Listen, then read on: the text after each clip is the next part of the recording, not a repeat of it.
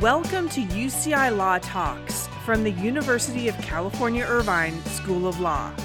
Join us on Twitter at UCI Law. Good evening, everyone. It's my pleasure to welcome you to the first presentation in our COVID 19 and the Law series. Today, we'll be discussing quarantine and the limits of government action. And I cannot think of two people more well suited to lead this important conversation than Julie Hill and our very own Chancellor's Professor of Law, Michele Goodwin. You are in for a treat, and I'll introduce them both in a moment. But first, I want to thank the UCI Law team that made this evening possible. And they are Rebecca Bergeron, Jillian Henry, Dennis Sloan, Marianne Soden, and Stephanie Wilner. Thank you so much for bringing everyone here this evening together. Now it's my great pleasure to introduce our moderator, Julie Hill. She's an extraordinary trailblazer and a leader in business and philanthropy. And if you want her full bio, there's a link to it in the program. Now, Julie is the founder of several companies, and her philosophy is to say yes at the door. And she's been quoted as saying, if an opportunity comes up, walk through the door, even if you don't know how to do it. And she and I have had so many conversations about the importance of pushing oneself to do more than one ever thought was possible and to never allowing yourself to be defined by the limits that others have set. And that's what Julie has done throughout her life. And her extraordinary success and her remarkable career are a testament to her philosophy of saying yes at the door. So let me just share a few of her career highlights. She's been a trailblazer in land development, including serving as president and CEO of Costain Homes. She's also the founder of Hillsdale Development, which is a land development and construction company. Julie has served and continues to serve on numerous boards, so I'll only name a few. She's currently entering her second year as the chair of UCI law, uh, excuse me, of UCI's Board of Trustees and she's the first woman to serve in that position. She's also a member of the board of directors of Anthem, which I'm sure you know is the largest health insurance company in the US. And she's on the board of the Lord Abbett Family of Funds, which is a $200 billion New York based mutual fund management firm, where she was the only woman for five years. Now, Julia is also a philanthropic leader in our community she has served as the chair of Human Options. She's been a board member of the Orange County Community Foundation and served as a member of the Women's Leadership Board of the Kennedy School of Government. Julie has also, unsurprisingly, been recognized for her many accomplishments, including receiving the Amelia Earhart Award from the UCI Women's Opportunity Center and the Glass Ceiling Award from the American Red Cross. And I can't end this introduction without mentioning that she'll also become one of the first civilian astronauts in our history. You can ask her about that sometime. So, in sum, Julie is a pioneer, an innovator, and an all around brilliant leader, which is why I asked her to also serve on UCI Law's Board of Visitors. She's been a steadfast and dedicated supporter of UCI law from the beginning and is responsible for the existence of our domestic violence legal clinic. I am so thrilled that she's agreed to moderate the discussion this evening. Thank you so much, Julie. Thanks. Now, we are also incredibly fortunate to have Michele Goodwin on our faculty at UCI Law. Professor Goodwin is a Chancellor's Professor of Law and the founding director of the Center for Biotechnology and Global Health Policy. Her full bio is also in the program. Now, Michele is not only on the faculty of UCI Law, but she's also on the faculty of the Stem Cell Research Center, the Gender and Sexuality Studies Department, the Program in Public Health, and the Department of Criminology, Law, and Society. Michele's expertise includes bioethics, constitutional law, family law, health law, reproductive rights, and torts. She's an exceptional scholar in each of these disciplines. And she's also a public intellectual. She's frequently featured in the media and is at the forefront of national and international discussions of important topics. Recently, she was invited to present on the Big Ideas main stage of the prestigious Aspen Ideas Festival. And she also served as the plenary moderator at a UN session of over 5,000 people focused on ending violence against girls and women. Michele is also a prolific author. Her publications include five books and over 80 articles, essays, and book chapters, as well as numerous commentaries. Her work is published or is forthcoming in numerous law journals, including the Yale Law Journal and the Harvard Law Review. Her most recent book is Policing the Womb Invisible Women and the Criminalization of Motherhood, which was published by Cambridge University Press in February of 2020. And just today, the Washington Post described this book as a must read and one of the most important books in the field. So, similar to Julie Hill, Chancellor's Professor Michele Goodwin is a pioneer and a trailblazer. We are so very fortunate to have her as a member of UCI Law's faculty. And I simply can't think of two people better suited and more suited to have this conversation together. We have two great minds and two brilliant leaders. And so now I'll turn the presentation over to Julie Hill and Michele Goodwin to discuss this important topic, quarantine and the limits of government action. And I'll return at the end to wrap up the session. So please join me in giving a very, very warm welcome to Julie Hill and Michele Goodwin. Thank you, Song. Thank you, Song. Um, remind me to have you always do my introductions. Oh, right? I wonder who you were talking about there for a while. Exactly. We set that all up. so I'll add my welcome to all of you uh, on the call.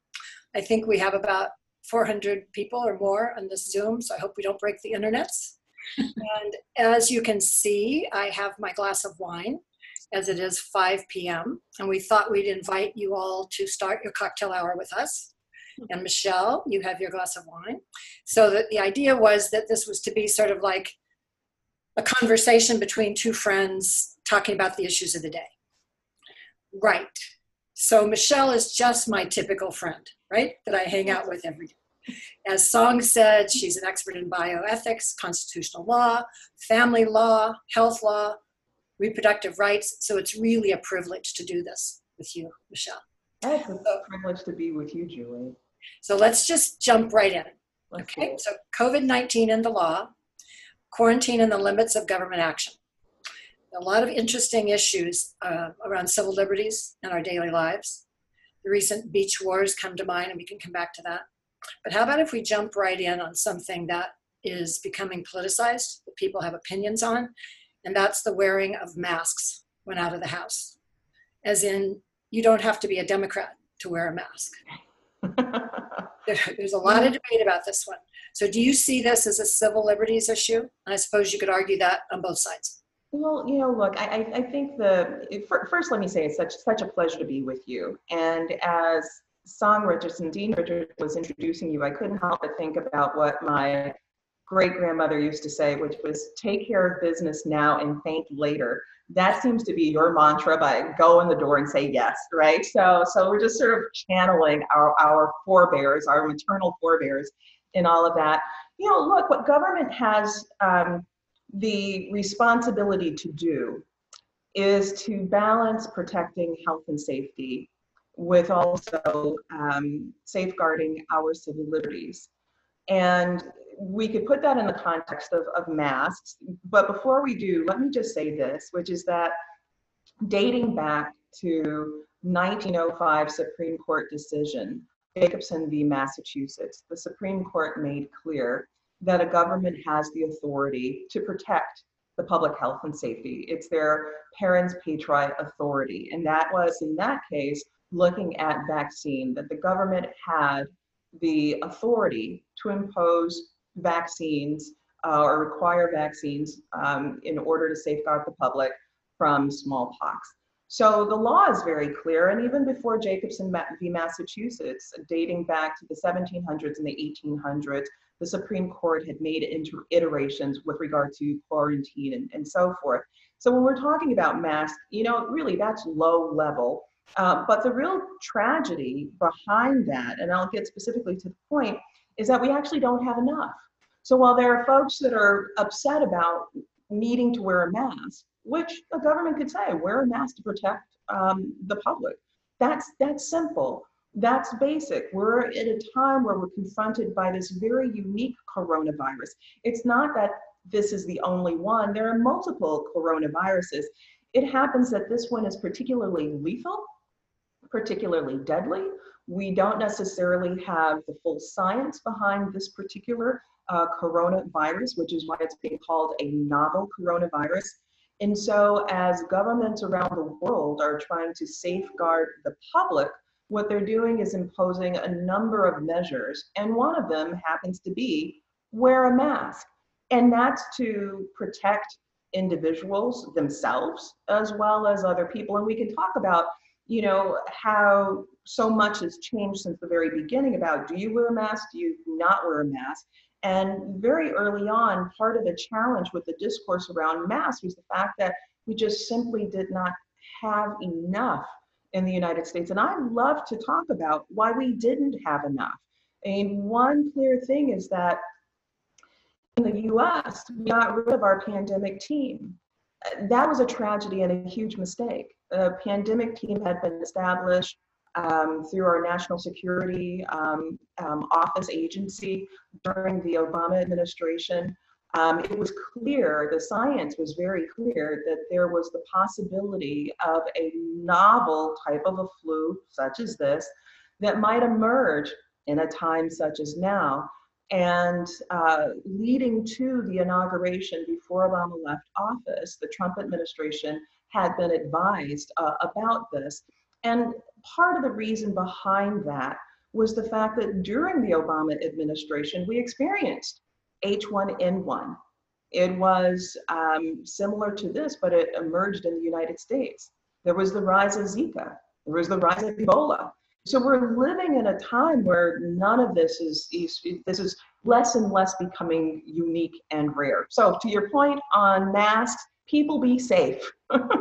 Wear a mask and protect the people on planes. Absolutely. So just one more point on, on masks and then, and we'll move on to some of these disparities. Um, it's an interesting issue for me. It's kind of, in some ways, it's a cultural issue. So the friends that I have who are Asian have said, we don't think you get it in the US. We wore masks not for ourselves, but for you. It was our social responsibility not to spread it. So I think that's something that's gotten lost in this discussion. Well, you know, I'm so happy that, that you actually mentioned that because that's actually a point at which we could start. L- let me just say this. I've been so deeply disturbed about the racism behind how we have come to understand COVID 19. So deeply disturbed by the anti Asian sentiment, the fact that there are children who were bullied at school before school shut down, the fact that there are people in this country who've been spat upon, who had guns pulled on them, who've been beaten up. A woman in New York had acid poured on her, a woman of Asian descent. We are better than that. But of course, you know, that reveals, of course, what's in our soil. And one of the strangest aspects of this and ironies of this is that as there were politicians who were saying this is Wuhan uh, disease, this is the China virus, um, incredibly inappropriate. No one was stepping up to claim H1N1 as being derived in the United States. Now, to be clear about H1N1, that killed upward of more than half, um, you know, upward of more than half a million people. Over 500,000 people died because of H1N1, which started right here in the United States. And so this very idea of pointing fingers elsewhere at other countries is absolutely ridiculous and it's hypocritical and it's something that we should absolutely stay away from. And on that point, was very interesting as there were politicians saying, well, you know, this is because there are people in China who eat snakes and whatnot. And it happens that there were politicians from Texas who were saying that. Well, you know, if you, you look on the websites in Texas, it turns out that rattlesnake is a, is a delicacy. There are numerous re- restaurants that sell rattlesnake. You can get it smoked, you can get it grilled, you can get it made into sausages and all of this. So again, this kind of racist pandering that will point a finger as to what people eat elsewhere. I mean, you look at some of the cuisine in the United States, things that people have eaten out of necessity or the things that people eat because they just desire it. Uh, raccoons and all possums and all sorts of things. So, you know, going down that racist rabbit hole is actually something that we should actually avoid we really need to pay attention to health and science. And that really is the backdrop of your question, which is how do we keep people safe? How do we generate business in the United States where we can even make masks and PPEs, right? We don't want to lose those kinds of opportunities, but going in all of these other complicated directions that serve no public goodwill is really dangerous. So let's follow that line of thinking. And one of my questions for you is the disparity in the infection rates and the incidence of hospitalizations that divide along economic and racial lines. Um, I'm thinking of uh, incarcerated population, indigenous population.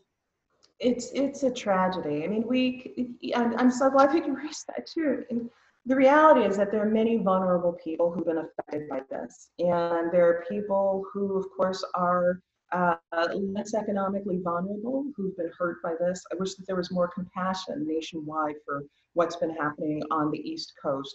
For anybody who has friends in, in, in New York, you know that no matter the, the wealth point or poverty point, there are people who are living in crisis. There are people in New York who are afraid to go into their elevators afraid to go into their lobbies because people in their buildings have died. For some people in other parts of the country, they don't feel that. And so there have been people storming their Capitol buildings and things like that, suggesting that there's really nothing here. Well, it's, it's hard to hear that there's nothing here if in fact you've had loved ones to die and to suffer. And as you've said, you know, there are racial disparities that we've seen here What's flowed from this is that the very problematic infrastructures that we had that pre-existed COVID are revealing themselves now. Medical systems that didn't provide care to everyone, or medical systems that sadly suffered from the legacies of implicit bias, which is something that Dean Richardson writes so prolifically about. And because of that, what we are seeing are dramatic racial disparities and you know, if we were to just unpack some of what these cases look like, you know, when I've seen reported in the news how sad a five year old girl in Michigan dies who happens to be Black from COVID 19, when I read the story though, it's not just that a five year old in Michigan has died. I read the story of her parents pleading with the pediatrician please take a look at our daughter pediatrician saying, well, we've given you some Tylenol, you know, it takes some days to work. And the parent saying, it's not enough. Our daughter is really suffering. And then the parents taking the daughter to the emergency room and the girl being sent back home and the parents having to go back again and insist, please look at our daughter, please provide care. And then the daughter dying. I look at the cases of Black nurse who worked at one institution for more than 30 years and four times was actually sent away and then dying from COVID. The very kind of implicit biases that sadly wounds our country and wounds our medical system are those that we see now that have created certain kinds of disparities such that then we see in states like Wisconsin, where African Americans comprise only 6% of the population, but make up more than 50%, somewhere near 60% of the COVID deaths in that state, even more dramatically in a city like Milwaukee. And Wisconsin isn't unique. Across the country, we see these same types of grave disparities. And that's looking at it in terms of race, in terms of Black folks. The same is true with Latinos and meat industry in, in this country. and I hope that we get back to that because there's more that I want to actually say about, you know, what is happening in terms of meat processing plants across the country. You know, they've become hotspots for COVID. You mentioned incarceration. The ACLU has uh, issued a study. It came out about um, about a week and a half ago about, uh, and, it, and it looked at um, if we don't do a better job of releasing individuals from jails in this time of pandemic, it's possible that we might see more than 100,000 additional deaths in this country. We have to pay attention to all of these issues, you know, and for people who say, well, those are people in jail. We should treat people in jail differently than we treat other people. And I've heard, I've heard politicians say this. What we must understand is that there are many people who happen to be in US jails who've actually not been convicted. These are people who actually just simply can't afford bail. And then we have two thirds of the incarcerated population in the United States who are nonviolent offenders. And so, you know, for people who are not looking upon the incarcerated population with humanity and compassion, I urge them to think again because we're all affected. And you know, one last point is that you mentioned um, people and tribes. You know, the Navajo Nation in the Southwest has experienced a dramatic outbreak.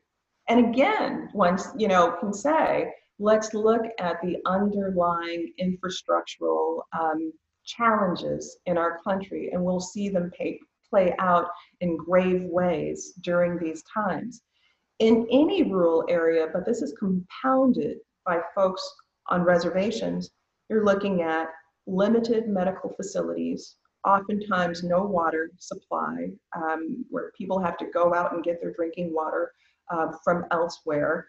Um, great distances between them and the nearest uh, medical centers. Uh, these are spaces where when COVID hits, it hits in devastating ways. It does indeed. And one of the things that has been on my mind, partially because of having been involved with Anthem for so long, is the first of all, there were 20 or so million people anyway who did not have health insurance, even after Obamacare. And now you think about the 30 million people who have lost their jobs.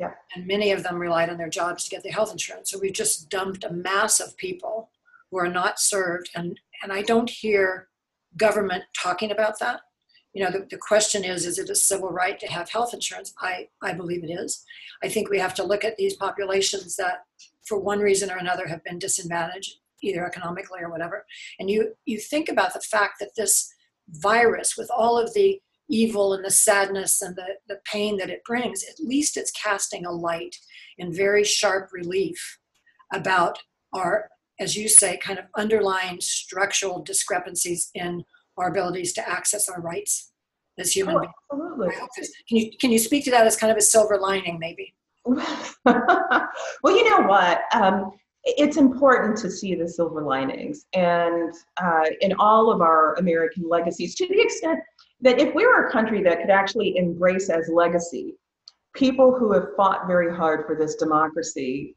to be real and actualized for everyone. Know, I, I sit back, Julie, and I love for everyone to see someone like Harriet Tubman as a true American hero. That's not just a forebear for Black people in the United States, but for everybody. And if we could look at, as you say, some of these most painful times in our history and actually learn from the people who actually said, I believe we can be better than that. How can we take these times and show what our democracy really is meant to be about. And in these times, you see COVID 19 actually ripping off the band aid, you know, showing what is underneath, showing, you know, in many places, you know, the kinds of things that we wish weren't there, but sadly just happen to be the truths of our nation. And I think it's important that we look at those issues, you know, quite squarely. And so you've mentioned, you know, what about people who don't have health care? This has been an ongoing challenge in our country. You know, someone who doesn't necessarily have his full due yet in our country President Johnson. And President Johnson is recognized for uh, the um, pact breaking legislation with the Civil Rights Act of 1964, signing that into law. the Voting Rights Act of 1965, but he was also that person who was instrumental behind Medicaid. And many people don't recognize that, but that also was an important civil rights crusade as well, because we know those images of the hoses and the dogs, you know, being put on folks in Alabama and Mississippi who were just looking for a right to education to be realized just looking for you know the right to be able to drink in the water fountain that they wanted to use the bathroom that they needed to what have you. But behind all of that brutality where could people be served? What johnson knew and what so many people lived through is that black people died on the front steps of hospitals that wouldn't serve them that were racially exclusionary. And so johnson saw it as critically important to provide access to health care and to rid the United States of that kind of discriminatory health care regime. In the backdrop of COVID and the silver lining, as you say, what's been interesting is that there have been folks who've talked about Sweden, you know, um, and they've said, well, let's look to Sweden. And here's what's important. We can't just say, well, let's look to Sweden and the fact that Sweden has taken a different approach with regard to COVID 19 without understanding that in Sweden, they have universal health care. In Sweden, if you have a child, uh, both partners get to have parental leave that's up to a year or more. You know, in Sweden, there is a different kind of social safety net. So if we are going to look to silver linings, and if there are politicians that say, well, let's turn to Sweden, then let's really turn to Sweden and look at the fact that in Sweden, it's not a trade-off of your, your your life you know it's not a trade-off of you know your well-being. The government has found ways to be there for the people who live there in that country. And if we do want to turn to how certain european countries are doing better then let's look at the infrastructures in those nations because we could learn something. Speaking of learning something i'm going to make an editorial remark here you notice the countries that have uh, really had a smart response in many in many cases to the led virus. by women. They're led by women. England and Germany and Norway and I think there were six that I read about. But anyway, Absolutely. that's not what this this forum is about. So we're talking about civil rights and civil liberties and how in a crisis it becomes more exacerbated. Let me ask you a practical a more practical business question. This is kind of a hypothetical. So let's say that there's a business, and I can think of lots of them that I used to frequent at dry cleaners or a hairdresser or uh, specialty stores of some kind. And let's say that they are deemed non essential and they have been shut down, but for very real economic reasons, they have reopened and they've been fined or they have their license suspended or in some way stopped. Do you have an opinion on whether an appeal or a court action would be successful, given that the order is rather vague and that the definition of essential and non essential is arbitrary? Well, you know, one of the challenges here is that um, we've come into this space with a failure of government from on high to lay a pathway with greater guidance. And so you're right, to the extent that there have been those that have said, you know, look, this is a bit of a mishmash um, across the country where it seems that um, some in some places we have sheltering in place we have different definitions across the country about what is essential and what is not in some states it's been deemed that uh, ammunition is essential but not women's reproductive health care so get a gun and get bullets that's more essential than a woman being able to be seen for uh, her pregnancy so there are inconsistencies, and it's understandable that businesses, um, as they are suffering, want some form of economic relief. And what that relief might look like also might look different across the country depending upon what state um, that business actually happens to be located in and the composition of what those courts look like. Now, some may say that's wrong. That's the government um, that we actually have.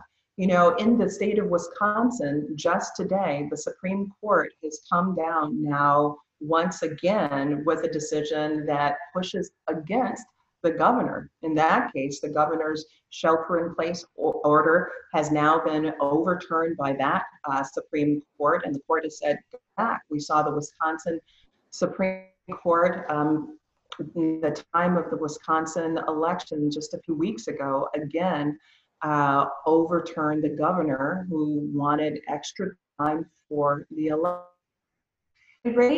Raises an interesting question for these times, and that is the politicization of our courts uh, and what our democracy, um, what is our democracy? How does one shape a meaningful democracy in these times when there are people who become quite suspicious of what our courts truly represent? Maybe we'll get into more of that, but that is also a very important question for these times, not just the actions of legislatures, not the actions of, of governors, but also the actions of our court. And so far in the state of California, we see support uh, for the governor. And as I've said before, you know, the U.S. Supreme Court has made very clear that government can, in fact, impose certain conditions in order to protect public health and safety. I will say that government action can't be absolute. So what we haven't talked about are what are some of the limits, right? And in these times, there are important limits too right, that we want to pay attention to, especially when it comes to protecting individuals' privacy. So maybe we'll get into that as well.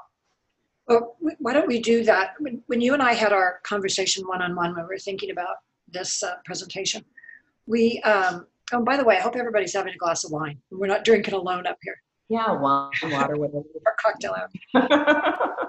this, this whole notion of the municipality of, of Newport Beach, um, a councilman suing the governor for infringement of rights. I mean, it, it begs the question on the hierarchy of rights municipalities versus state versus federal government. But your answer to me was in a crisis, it's constitutionally been proven over and over that the higher authority has has uh, jurisdiction. Well, when you think about this, you know, one thinks about it within the context of the obligation of a government. If there were something that, if, if our homes were sliding down the hill, people want their government to come in and help save their home. You know, if the homes are burning, one wants the fire department to come in and put the fires out, right? One understands that. You know, governments have duties as well as obligations to the public duties, responsibilities, obligations. And even though these all seem like synonyms, they're they're actually a little bit different by nuance. And so, yes, I mean, dating back, it's very clear in law that the parens patriae authority that a government has, and that is to serve as the role of euphemistic parent to the citizens of its jurisdiction uh, in order to protect them in matters related to um, safety, public health, and safety. The point of caution that we've traditionally had to, you know, address is that in times of uh, national security threat or public health crisis, sometimes it has been that government has gone too far. Sometimes it has been that government has used during those times a uh, pandemic or a public health crisis as a means of discrimination. Now, that's not what we've seen here, but for audiences who might wonder, well, what does Professor Goodwin mean about that? You know, with eugenics in the United States, and eugenics started in the United States, most people associate it with Germany. Germany adopted the law that we had the model law in the United States. The United States, at the turn of the last century, determined that its public health crisis involved people that they thought were socially and morally and mentally unfit. The government created a campaign then to sterilize people that it viewed as being not sufficiently American based on their genetics at birth. There was a model Virginia law that was then challenged in the US Supreme Court. It was really like a test case because it was a case that involved a poor white girl from Virginia who had been raped and got pregnant um, after her employer's nephew uh, raped her.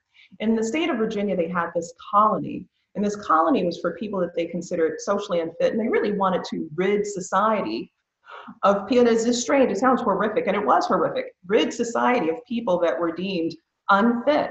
The case goes up before the U.S. Supreme Court, and Justice Oliver Wendell Holmes says three generations of imbeciles are enough. And he uses Jacobson v. Massachusetts, and he says that the very authority that the state has to vaccinate is broad enough to cover snipping the fallopian tubes. Now we see that as a horrible, as a horrible exercise of government authority. Terrible. In that way, you know, US government saw, you know, being unfit as its own pandemic. And the result was sadly tens of thousands of Americans sterilized against their will. So there are times in which we can see that government abuses its authority and its power, and we have to be mindful of that. How do you see uh, Trump's order to uh, keep the meatpacking and slaughterhouses open in that light? You know, this is a real tragedy. And again, we see, you know, what's percolating to the top are certain infrastructural problems that existed below. I think it's a tragedy on many different levels looking at our meat packing in industry right now, where we have COVID hotspots, where we have had high contamination rates, where we have begun to see um, a, a, tremendous uh, death toll. Um, and it's one where immigration intersects where there are people who feel powerless to be able to express the uh, types of challenges that they're under because they fear being deported. And it is really a kind of tragic space in so many regards. And not much of it is actually paying attention to protecting the health of the people who serve there.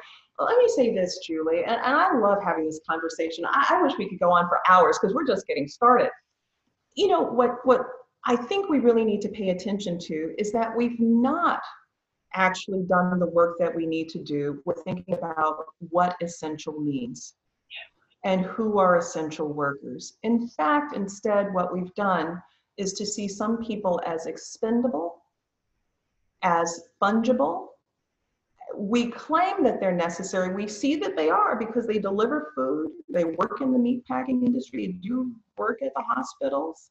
But at the same time, there's been such a low regard, really, for the humanity of these people. Um, and we have to be honest about that. And we need to do a better job of it. But you know, it reminds me of something. Shortly after the 13th Amendment uh, was ratified and the 13th Amendment ended slavery, it turned out that plantations grew larger post 13th Amendment than prior because the 13th Amendment had an exception, and that was slavery could be maintained so long as individuals were convicted of crime. And so this then became an expedient wedge and way for southern states to create all sorts of things that could become crimes. So if there were three black people standing on a corner, that's a crime. And if you can't pay the $100 fee in 1867, then you go to jail. If you're a black person and your house is too small or it's too large, that's a crime. If you're caught in a park and you're a black person, it's a crime. And what I'm getting to is that what these systems then created were to push people in jail and then black people were rented out and in places like Alabama, thousands upon thousands were rented out to coal mines. These coal mines would regularly collapse. And so you'd have black kids who had been convicted because they stood on a corner or what have you. Hundreds of them would regularly die. So they were necessary, but they were expendable and fungible. And when I think about our coal mines and the lack of safety today, I think, well, that's just kind of been historically true because historically the people that have been shuttled into that space were thought of as expendable and fungible. Exactly. You know, I think maybe one of the things that might be happening, and I would hope, is that as a country, we're kind of getting a civics lesson. You know, we, we stopped teaching civics, I think, in high school in the way that we did when I was coming up. And I would hope that these kinds of debates or discussions would happen all around. It's it's vital to keep our democracy strong and going. So I invite all of our audience to uh, continue these kinds of conversations. Um, before we take questions that have come in from the audience, I have a sense that we've gotten a few. Um, do you have thoughts for people who are tuning in who might be wondering how they can make a difference? Do you have suggestions for them? You know, um, I, I do, but before I get to that, you might have reminded me, you, you mentioned civics lessons. This is a time for us to learn about who we are and to be honest about that. You know, I think that five or six years ago, there were conversations that we were perhaps not ready for in our country because we saw ourselves as being so far beyond uh, sexism, uh, classism, racism. There were those who write about it, who, who know empirically that we're still challenged by that. But I think as a social matter, many people believed we were just in a different place. But if you look at the Confederate flags being waved in Michigan, where there are death threats against the governor there, who's just simply trying to keep the people in that state safe. When you look at the kind of racist vitriol um, that has arisen during this time, when you think about governors saying that a woman's ability to be able to be to exercise her constitutional right to terminate a pregnancy during this time when they say well that's just not essential. You know all of those things tell us something more about our country. And so i do think that lesson that you're talking about in terms of civics is critically important. And with that in terms of what people can do i think in this time we see the urgency of what's behind our democracy and the vote. See the importance of people voting, see the importance of people articulating voting in safe ways. And that is making sure, as in California, where people will are already have opportunity to vote by mail, but will be voting by mail uh, in the election. Um, and no matter what is going to be happening in their states, it's really important that people participate in this democracy. That is critical. There are so many people who have died, who've been wounded, who've been injured, who've contributed their lives, uh, their, their lives' work to making sure that our democracy could be whole. And many of us share those legacies. You know, I'd like to think that those legacies don't just relate to people of color, but those legacies relate to us all. Yeah, what a concept to get a ballot in everybody's hands. Yes, yes, I love that idea.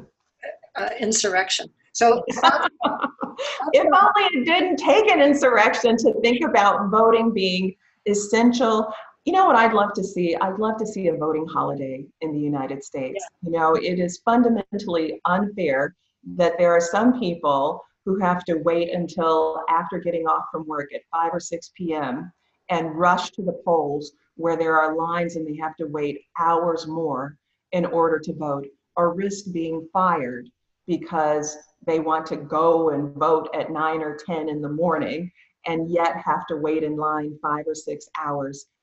We are better than that. We have to do a better job. There's so many things to do, so many things we have to fix. Things, yes. things so, what I want to do is have you give any suggestions to the audience about ways that they can make a difference or uh, success, and then we'll turn it over to Song, who will do some questions from the audience.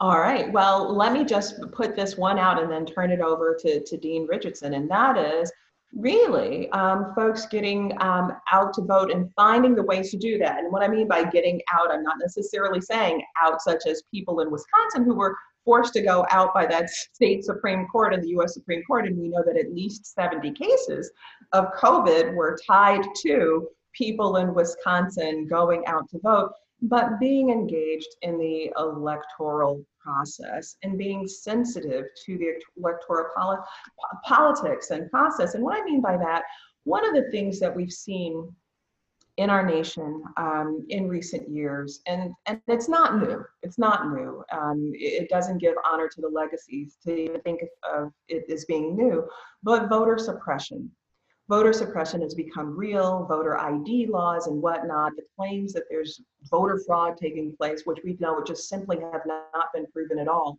But we know that the effects are tremendous. We know that in Wisconsin, for example, um, in Milwaukee, you know, polls, there were only five polls that were open in the last election. in uh, one of their counties, Wauwatosa County, there was one poll for 72 or 73,000 people in that particular state. Again, those are the kinds of issues that we have to pay attention to. And for people who don't have that experience and say, well, it's pretty easy for me, I, I spend 10 minutes and I vote, it's important to understand that not everybody in this country has that ease of voting. And we have to care just as much about their right to vote as our own when it's easy. And, and before Dean Richardson comes on, I, I want to make this point. And I think about Fannie Lou Hamer. Uh, Fannie Lou Hamer was from Mississippi. And Miss Hamer uh, worked as a sharecropper and many times had been threatened by the owner of the farm in which she worked that she would be fired and so would her husband and that they would make sure that they never had the opportunity to work anywhere. And the reason why she was threatened so often was because she was fighting so hard for the right to vote. I am moved by what she describes as one of her experiences. She and a group of women were on their way once again to try to vote. In Mississippi, they were notorious for requiring that people guess the amount of bubbles on a bar of soap in order to vote, or how many jelly beans were in a jar in order to vote, or to recite the Mississippi State Constitution. Despite all of those impediments and barriers, Ms. Hamer and her friends were on a bus to go vote. And when the bus paused for them to take a restroom break, police arrived and police took them to a jail, a jail that was occupied by men. And police ordered the men in the jail to beat the women. And they ordered uh, two uh, men in the jail, two black men, to beat Miss Hamer. Now, she had suffered from polio as a child and so tried to protect the leg that had been most affected by it. The guard was insensitive to that and beat her even harder. And in fact, when dissatisfied with how the uh, incarcerated man was beating her, took the baton himself and began beating her in the head. Miss Hamer, as she recounted this at a Democratic National Convention, she said, All of this just on the account I want to vote to become a full citizen. That continues to resonate with me. And I think it should resonate with all of us in this time that uh, COVID, we're in a time of COVID, we're in a time of pandemic, but we must protect our democracy and voting and voting right is essential. So basic. Thank you so Thank much. you. Dean Richardson, questions? Yes, and this has been such an incredible and fascinating conversation uh, so far. We have a number of questions, but given that we have about 10 minutes left, let me ask the broadest one that, that, that I received to give you time to think about and answer this. So, from your point of view, what important questions are we not asking? Right? Questions that you ask uh, yourself for which there are no clear answers. So, you know, I think that we're not asking questions, uh, appropriate questions about our food supply uh, in these times. Uh, what's happening to our farmers? How are we feeding people? How will we go to feed people? Um, especially given what we know in terms of our meat plant uh, packing uh, facilities and things like that. How do we keep those spaces safe? How do we keep the food supply safe uh, in the United States?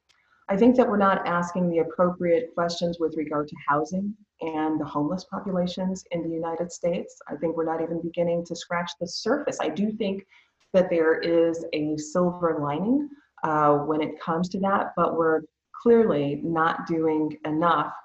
I think we're not necessarily asking the right questions about not just about how we restarted an economy, but what's the best kind of economy that we can build in our country going forward you know what do these times mean in terms of what is essential in terms of the kinds of wages that people deserve to uh, earn in our country?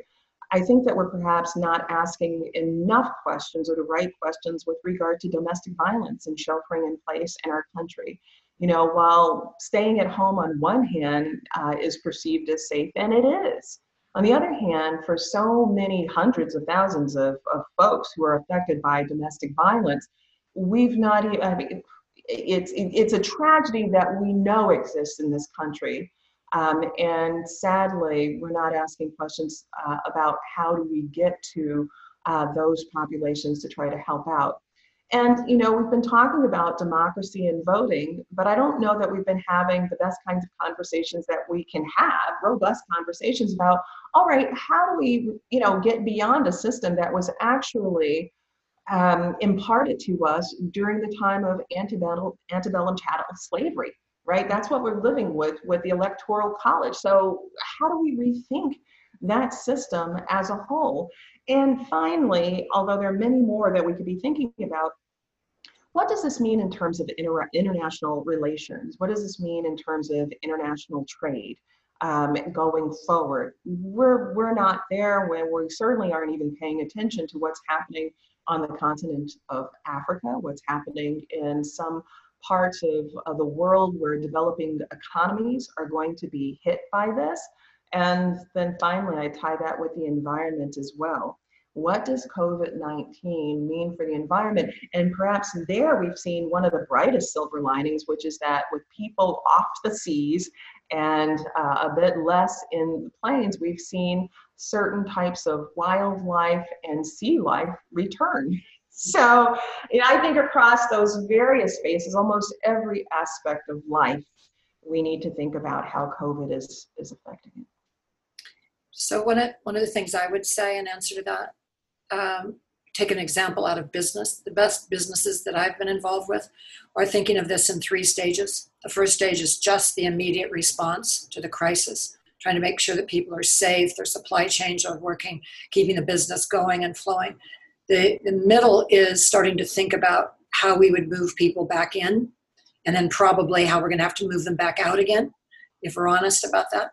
But the third piece that I've not seen talked about is how are we going to reimagine ourselves? Mm-hmm. What does this teach us? Both in, in the world of commerce, the world of civil liberties, the world of how we just culturally interact with each other. I would love to see a fourth thoughtful person in leadership. I mean, this is such a great time for real leaders to emerge, to come up and start talking about here's what we can do afterwards. You know, somebody said to me, why waste a good crisis? That's absolutely right. How we can be better afterwards. Well, I think we have time for one more question. We have about uh, six minutes left, and I want to follow up on what you just said, Julie. Uh, so, if both of you, as you think about the the impact that COVID nineteen has had across the globe, and as you just said, never let a good crisis go to waste, and reimagine what our society could be what are some thoughts that you that you both must have already had about what you think are the best things that that could come out of this this challenging time? Oh maybe i'll start and turn it over to you um, julie. You know one of the things i've thought about is our crisis in education. Um, shortly after um, president trump uh, conjectured about uh, injecting um, bleach or experimenting with uh, products that we know um, kill the virus on spot, we saw a spike uh, in parts of the country from disease control centers, or from poison control centers, pardon me, with people ingesting uh, household products and bleach and things like that. And it revealed a, a crisis in education. I, I think we have to recalibrate, you know, and again, this is a crisis before now right? You know, we see these studies that um, students in the US aren't performing at the same rate as their peers worldwide and whatnot. And I couldn't help but think back about President Obama and all the flack that he got because he said that the price of arugula was excessive at Whole Foods. And if you go back, you know, people were like crazy about this. Like, how dare he use that word arugula? you know, how, you know, what, what is, and, you know, as my daughter said, she said, arugula is a farmed vegetable. Are farmers elitist now? It's not caviar, but it was interesting. You know, to speak of something that grows from the earth was treated as something that's elitist rather than, oh, maybe we should know what arugula is because it's a leafy green that grows from the earth that's nutritious. And that there was such incredible pushback what does it say about us? So a silver lining really could be thinking about how we invest. in education, how we prepare people broadly to meet the kinds of challenges and opportunities that hmm. Julie talked about. So, how about we add to that a class in critical thinking skills? That's something I've seen that's been sorely missing. And also, they're using your word elitist. There's kind of this wide swath of anti intellectualism hmm. in our country. And if this crisis is going to be solved, it's going to be solved by the scientists. And science is our best way of getting to the truth and to try to reinstill in people the understanding that science really is the way out and to revere that. And that goes along to your point about education. It absolutely is right. You know, a respect for science, a respect for medicine, a respect for uh, the enterprise of studying, that that is not a bad thing. That is actually what led us to being able to put someone on the moon, right? And to do the kinds of things that have distinguished the US and its economies over time. And so I completely agree with you, Julie. I think that is the direction. And I think in the times of COVID, paying attention to health and science are just simply critical. So let's hear it for the scientists and intellectuals. More anti-intellectuals. Well, then, then I, I, I, feel compelled. I would not be doing my job as the dean of a law school to also say this is a great time for the law, the rule of law. We've heard so much discussion um, that both of you have had with each other about the, the limits of law and the, and the power of law um, to deal with crises as they emerge. So I completely agree that the answers are both in medicine and in science and in thinking about how our laws and regulations and policies can help us not only deal with the issues that exist right now, but to help us reimagine or help us imagine, right, what the, the future uh, might be. And can I add to that song? Also, in embrace that those answers can come from populations yes. that we don't imagine it from. Yes. Right? And as we look in California, so much of Silicon Valley happens to be from people all over the world. And that's an important lesson for us as well to get rid of the xenophobia and to understand that brilliance comes in many different packages. Um, and that I think will go a long way to helping us address these important questions of our times. You know, so I'm just maybe a closing thought here. This is not an American crisis or a Chinese crisis or an African crisis. This is a world crisis. And even more importantly, it's a humanitarian crisis. And if something in our humanity can bring us together that says we're all uh, suffering through this together, that to me would be one of the best silver linings. Here, here. I want to hear, here. Oh, cheers, darlings. Cheers, everyone. Um, I and to all of you in the audience, thanks for staying with us. Everyone in the in the audience, I want to thank you both so much for this insightful and powerful and illuminating discussion. You have certainly set the bar very high um, as the the first um, in the COVID-19 and the law series. I, I appreciate so much uh, that you both took the time to to talk about these important issues with us. So thank you. Um, and I also want to thank uh, all the members of the audience for staying with us uh, for this incredible discussion over the past hour. And I hope that you'll join us for the remainder of our, of our series. So once again, thank you, Julie Hill. Thank you, Michele Goodwin. And thanks to all of you who have joined us for this important conversation. Thank you for joining us for UCI Law Talks produced by the University of California Irvine School of Law.